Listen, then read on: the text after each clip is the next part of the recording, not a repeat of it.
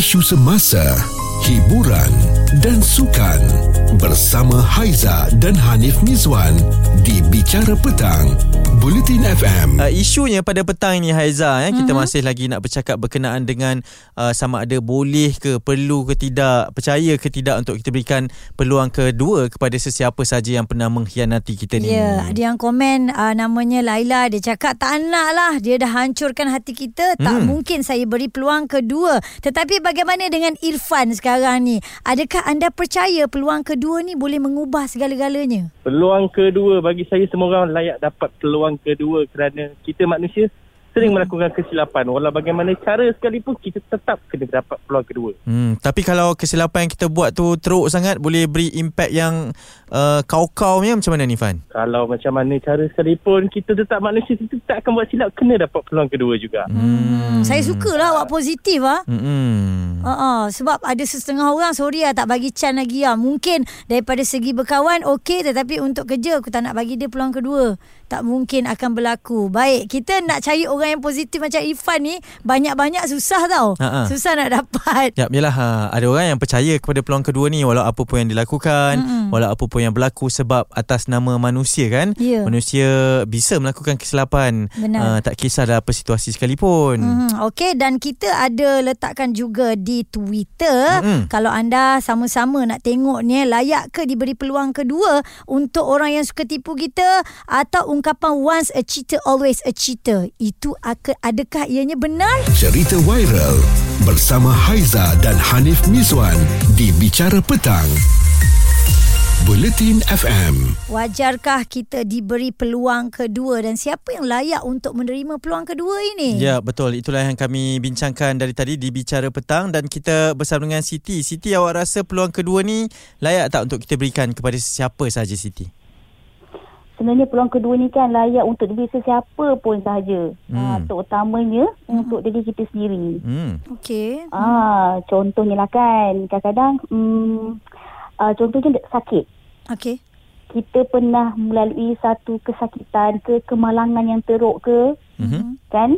Ah, uh, lepas tu uh, contohnya kemalangan lah, saya cerita kemalangan lah. Hmm. Kita mengalami patah sana, patah sini dan kita tak boleh kerja dalam lebih kurang dalam berapa bulan ni, lima enam bulan macam tu kita terlantar sakit macam tu. Mm-hmm. So bagi saya kita patut bagi peluang untuk diri kita sendiri berubah. Mungkin waktu dalam masa empat lima bulan tu kita diberi ujian kita sedar balik apa sebenarnya yang berlaku pada kita ni kita maksudnya muhasabah diri kita balik hmm.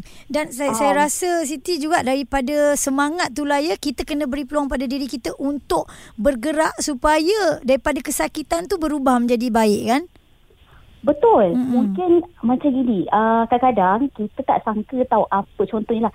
Apa yang Allah bagi kat kita tu. Kadang-kadang uh, itu yang terbaik untuk kita. Mm-hmm. Betul.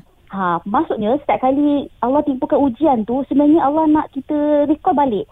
So apa yang kita lupa selama ni? Ah maksudnya macam gitu. Oh mm-hmm. kita okey lupa dengan mak ayah contohnya lah kan. Mm-hmm. Oh kita lupa pula pada kawan-kawan yang selama ni uh, support kita. Kita lupa. Kita sibuk kerja kawan yang lain.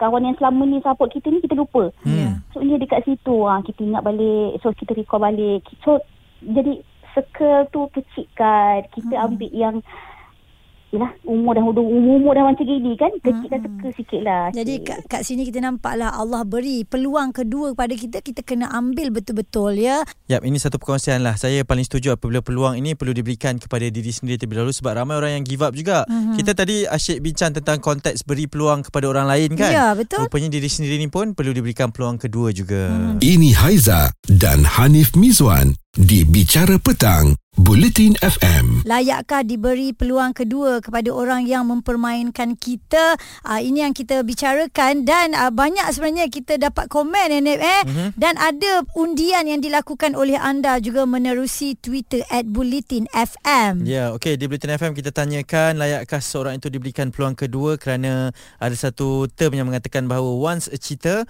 always a cheater. Jadi ramai sekali yang memberikan uh, vote anda semua undian anda dan mm-hmm. 47.6% eh?